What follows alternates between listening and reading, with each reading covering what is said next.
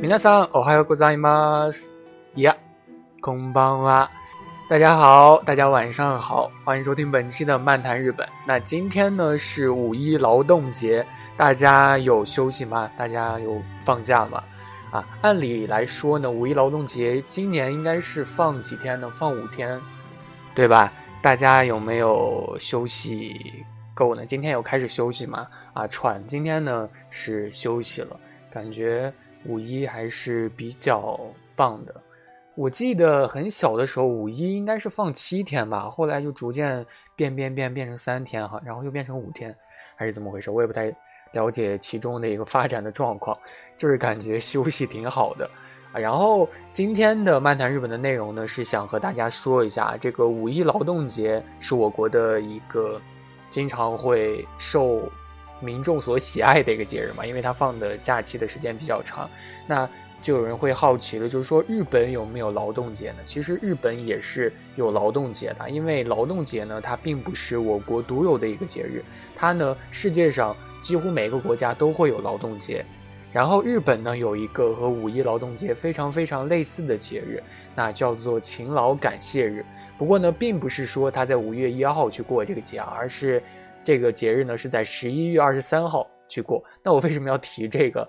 勤劳感谢日呢？就是因为它和我国的劳动节它是非常在内容上是非常相似的。但是日本的5月也会被称为是黄金周啊，5月的开头啊，4月的末尾这一段时间会被称为是黄金周。这段黄金周和我国现在的这个5·1的这个假期它是非常非常相似的，因为日本在4月底5月初的这个黄金周当中呢，主要是因为它呢在这段期间的放假的节日是非常非常多的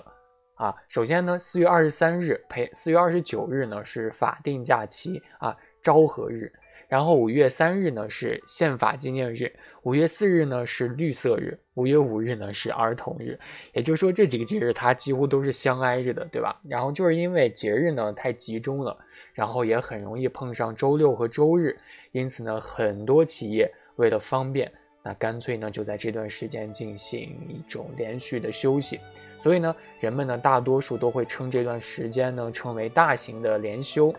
但是在最早的时候呢，因为这段时间嘛，这段中间的时间啊，它呢因为放假了，所以电影院的营业额非常非常高，赚钱呢也很多，所以呢日本的电影放映业界呢制造了一个合适英语啊，就是 Golden Week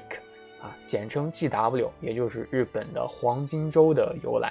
后来呢就随着人们的收入增加，像外出旅游、消费购物这些，它都开始去影响到日本各个行业的发展的一个营业额。于是大家呢都开始去称呼4月底5月初的这个连休称为是黄金周了。像我国也有这种黄金周的一个称呼，对吧？像11啊5·1啊，经常会有一些新闻就是说黄金周大家该去哪里啦，这种啊有这样的一个称呼，对吧？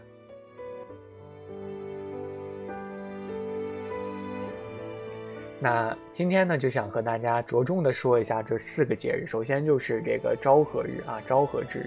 这个昭和之日呢就是第124代天皇啊，就是昭和天皇的诞生日啊。这一天呢东京都的立川市的昭和纪念公园呢都会对外免费的去开放。接着呢就是宪法纪念日了啊。日本的宪法呢是在1947年5月3号开始生效的，然后呢人们为了纪念这一事件，就把5月3号这一天呢定为了法定的宪法纪念日。然后呢是绿之日。绿之日呢大家都可以从这个名字能听出来啊，绿之日啊，当然它并不是说会把人绿了的那个绿之日啊，并不是那个意思啊。日本没有说绿帽的这种说法啊，绿之日呢本意就是让大家去亲近大自然这样的一个想法啊，所以呢那一天呢全日本的国立公园都会免费对外开放。那同时呢东京都内的动物园与都立庭院也会免费的开放，供人们去参观去亲近大自然。接着呢就是儿童节了，这个儿童节呢和我国的儿童节其实还是有一些差距的啊，我在往期节目也给大家有介绍过有关儿童节的东西，对吧？儿童节呢其实它是在日本呢被相当于是男孩节吧，这种就是为了祝福家中的男孩健康成长，当然也会有女生节了啊。这一天呢就是有男孩的家庭呢将会将这个鲤鱼旗和金色的风车绑在一起，然后去悬挂在自家的屋顶上，同时呢还会在门上去摆这个菖蒲叶。菖蒲的音读呢是 shōbu 啊，和日本的汉字武士道当中所崇尚的这个尚武啊，它是发音是相近的，也是 shōbu， 所以呢就把这个菖蒲作为一个象征了。而且这个菖蒲的叶子呢也和这个武士的剑很像啊，同时呢屋内也会挂一些像什么钟馗驱鬼图啊，还有一些让大家去吃一些去邪的一些薄饼什么的啊，非常非常的也是比较热闹吧。这一天其实是比较像我国国内的这个端午节的啊，就像吃的这个薄饼长得也和这个粽子很像。然后刚刚说到这个男孩节嘛，因为它被称为男孩节，然后同时也是有女生节的啊，女生节呢又称为桃花节啊，每年的3月3日呢，这一天呢，有女孩的家庭会在客厅里去摆上穿和服的这种小偶、小人偶，还有那种小方块的那种花点心。这种花点心是有讲究的，它是由粉色、白色和绿色三色去构成的。绿色呢是代表健康，白色呢是代表纯洁，粉色呢是代表桃花啊。家里摆放的7层人偶呢也非常非常的考究啊。按照不同的阶级去摆放的，最上面呢是天皇和皇后，再往下呢就是宫女啊、随从啊、乐队啊、大臣等等。像往往这一套的这种人偶的一个套装呢，它是做工非常非常精美的，同时也是很贵的，大约要花小1万人民币啊，贵一点的可能要花5-6万这种人民币，真的是很贵的这样子。那我们国内呢可能这个男孩和女孩都是统一的去过这个儿童节了，对吧？大家能听到这是什么声音吗？哎呦呦，喝一口我的肥宅快乐水。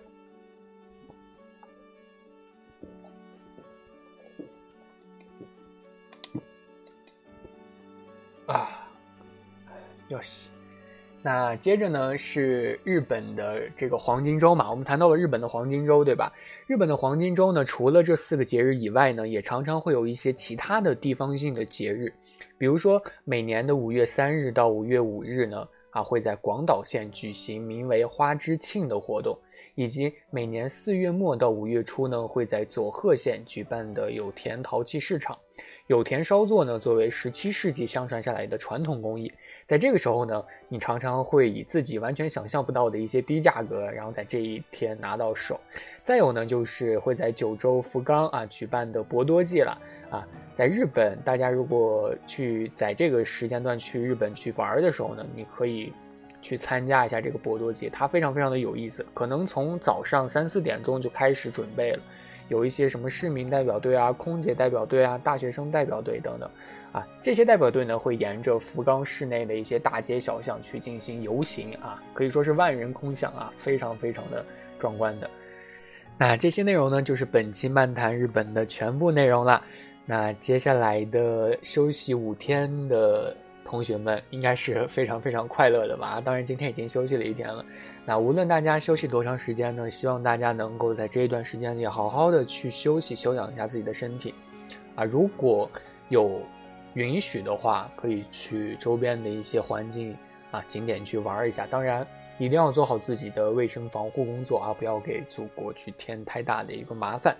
OK， 那本期的漫谈日本就到这里啦。如果大家喜欢我的节目的话呢，请分享给自己喜欢的人听哦。那我们下期再见喽，拜拜。